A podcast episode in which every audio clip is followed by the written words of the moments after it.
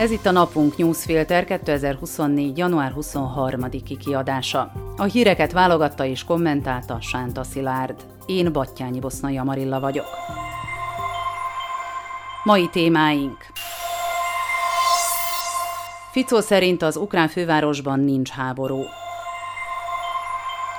Az ellenzék még egységes és tüntetni hív. Hiába mondtak mást, Magyarország mégis az utolsó lehet. Robert Fico a mai kihelyezett kormányülésen ismét bebizonyította, hogy ha Ukrajnával kapcsolatban szamárságokat kell mondani, akkor nála alkalmasabb vezető politikust nem találni. Hozzá képest Orbán Viktor is óvatosabban fogalmaz. Ő a vétózásban verhetetlen, így egészíti ki egymást a két kormányfő, akik barátsága újra fellángolt. Kár, hogy az orosz rakéták tüzénél. Azt találta mondani ma a szlovák miniszterelnök, hogy teljesen mindegy, hol kerül sor a szerdai találkozójára Denis Smihal ukrán miniszterelnökkel. Kiev is ugyanúgy alkalmas lenne, mint Ungvár, ahol egyébként tárgyalnak, mivel az ukrán fővárosban nincs háború. Ficó provokatív módon azt kérdezte az újságíróktól, hogy valóban azt képzelik-e, hogy Kievben tényleg háború van. Nem játszanak ott futballmérkőzéseket és bajnokok ligája meccseket? Az lett volna kisebb baj, hogy a szlovák kormányfő nem tudja, a Dinamo Kiev nem odahaza játsza a mérkőzéseit, hanem külföldön. De ő még további olajat locsolt a tűzre, amikor kijelentette, Kievben nem érezni a háborút, az emberek a hétköznapi életüket élik.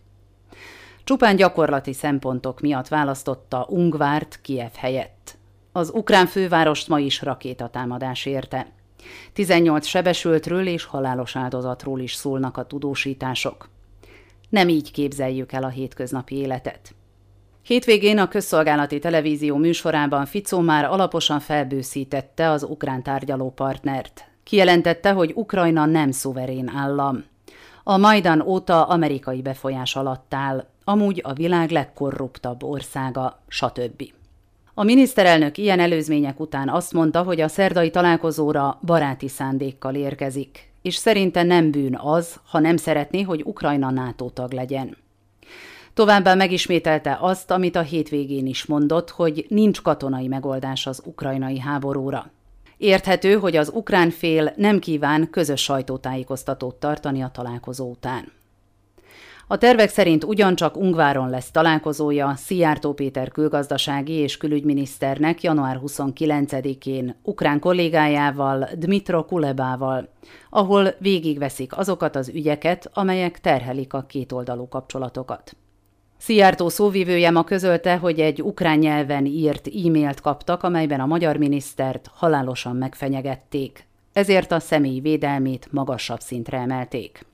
Donald Tusk lengyel miniszterelnök hétfőn előzetes bejelentés nélkül vonattal Kievbe utazott, ahol Volodymyr Zelenszky elnökkel és Denis Smihal elnökkel tárgyalt. A lengyel miniszterelnök az Euraktív szerint azt mondta, Orbán jobban támogatja Oroszországot, mint Ukrajnát. Továbbá kijelentette, azok, akik csendben Putyint támogatják, minden tekintetben elárulják Európát, ezért emlékezni fognak rájuk, és nem bocsátanak meg nekik. Tusk erős szavaira Szijjártó Brüsszelből válaszolt. A magyar miniszter azt mondta, hogy a lengyel kormányfő a tisztelet teljes hiányáról tett tanúbizonyságot. Közös sajtótájékoztatón jelentette ma be a PS, a KDH és az SAS, hogy folytatja a büntető törvénykönyv módosítása és a különleges ügyészség megszüntetése elleni tüntetéseket, mégpedig együtt. A KDH-val kapcsolatban merült fel, hogy távol maradhat a tüntetésektől, ha azok célja, témája elkanyarodik az eredeti elképzelésektől. Szlovákia több városában január 25-én vonulnak a terekre és az utcákra, Pozsonyban ismét az SNF térre 18 órára várják a tiltakozókat. Dél-Szlovákiában, Rozsnyón, Rimaszombatban és Érsekújvárban lesz tüntetés. A megmozdulások forgatókönyvéről és a felszólalókról ma egyeztetnek az ellenzéki pártok, de Richard Sulik, az SAS elnöke kiemelte, hogy a fő célkitűzés továbbra is az, hogy a kormány visszavonja a tervezetet, és ha későbbi időpontban is, de sor kerüljön a szabályos törvény előkészítési eljárásra, tárcaközi egyeztetésre. Két hónap van az államfőválasztásig, Szulik szerint egyre fogy Peter Pellegrini köztársasági elnök jelölt körül a levegő. A bűnözőkön kívül senkinek sem lehet érdeke olyan elnökjelöltre szavazni, aki a parlament elnökeként hozzájárul a büntető törvénykönyv olyan módosításához, ami a bűnözőket segíti. Az SZSZ elnöke megjegyezte, hogy arra nincsen befolyásuk, hogy a demonstrálók milyen transzparensekkel vonulnak fel és mit skandálnak. De a szervezők és a szereplők a pódiumon nem térnek le arról az útról, amelyen elindultak. Ezzel arra is utalt, hogy nem áll szándékukban Iván Korcsok államfőjelölt mellett kampányolni, vagy Martina Simkovicsová leváltását nyíltan követelni. Ezek a témák ugyanis kiválthatnák a KDH nem tetszését, és veszélyeztetnék az ellenzék egységes fellépését. A kormánykoalíció is érzi azt, hogy az elhúzódó parlamenti ülés kényelmetlen a számára, és még a saját választói egy részének sem tudja meggyőzően elmagyarázni, miért szükséges bűncselekményekért enyhébb büntetési tételt kiszabni. A parlamentben ezért most az a tét, hogy gyorsított eljárásban vitassák meg a kormányjavaslatot. Több mint három tucat ellenzéki képviselő felszólalása következik még, majd az első és a második olvasat vitája. Ráadásul Zuzana Csaputová, köztársasági elnök jelezte, hogy ha ebben a formában fogadja el a parlament a javaslatot, akkor nem írja alá. Ez pedig újabb csúszást von maga után. Peter Pellegrini, aki jelenleg a legnépszerűbb államfőjelölt, nagyon szerette volna, ha egy nyugodt kampánynak vághat neki, melyet végig mosolyoghat. Az ellenzéki pártok azonban most nem is a kormányfőt, Robert Ficót, hanem a parlament elnökét, a köztársasági elnök jelölt Pellegrinit támadják egységesen. Orbán Viktor miniszterelnök látogatásra hívta a svéd kollégáját, Ulf Kristeson miniszterelnököt. A tárgyalás témája a Svédország NATO csatlakozása és a magyar-svéd kétoldalú kapcsolatok erősítése a kölcsönös bizalom elmélyítésével lenne. Megkérdezték a svéd kormányfőt, mit válaszol Orbán meghívására. A szóvivője közölte, hogy még nem döntött a válaszról.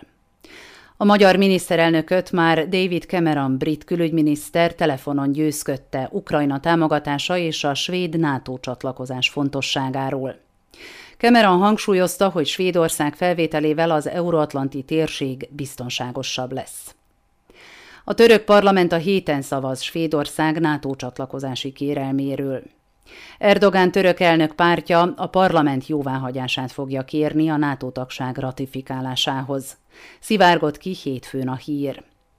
Amennyiben valóban sor kerül a jóváhagyásra, úgy Magyarország marad az egyetlen NATO tagország, amelyik még nem ratifikálta a svéd csatlakozást. Pedig tavaly Novák Katalin köztársasági elnök Brüsszelben kijelentette, Magyarország nem utolsóként fogja jóváhagyni Svédország csatlakozását. A Magyarországgyűlésben továbbra sincs napirenden a szavazás. A kormány több alkalommal is kifogásokat keresett, hogy miért ne szavazzanak a parlamentben a csatlakozásról. Orbán korábban kijelentette, hogy azért nem kerül sor a szavazásra, mert az országgyűlési képviselők részéről nincs meg a hajlandóság. Miközben a képviselők közül többen elismerték külpolitikai szakértőknek, hogy igazából a miniszterelnökre várnak, és nem tudják, mi a helyzet a csatlakozással. Ha a török parlament valóban megszavazza a svéd NATO csatlakozást, akkor nem csak Novák Katalin nem mondott igazat, hanem más magyar kormányzati képviselők sem. A magyar kormány viselkedése ebben a kérdésben nehezen olvasható, de a nemzetközi megítélése már így is nagyon rossz. A reputációért tehát már nem kell aggódni. A svéd miniszterelnök meghívása kínos időhúzásnak tűnik. Svédország és Finnország azt követően kérte tagfelvételét a katonai szervezetbe, hogy Oroszország megtámadta Ukrajnát.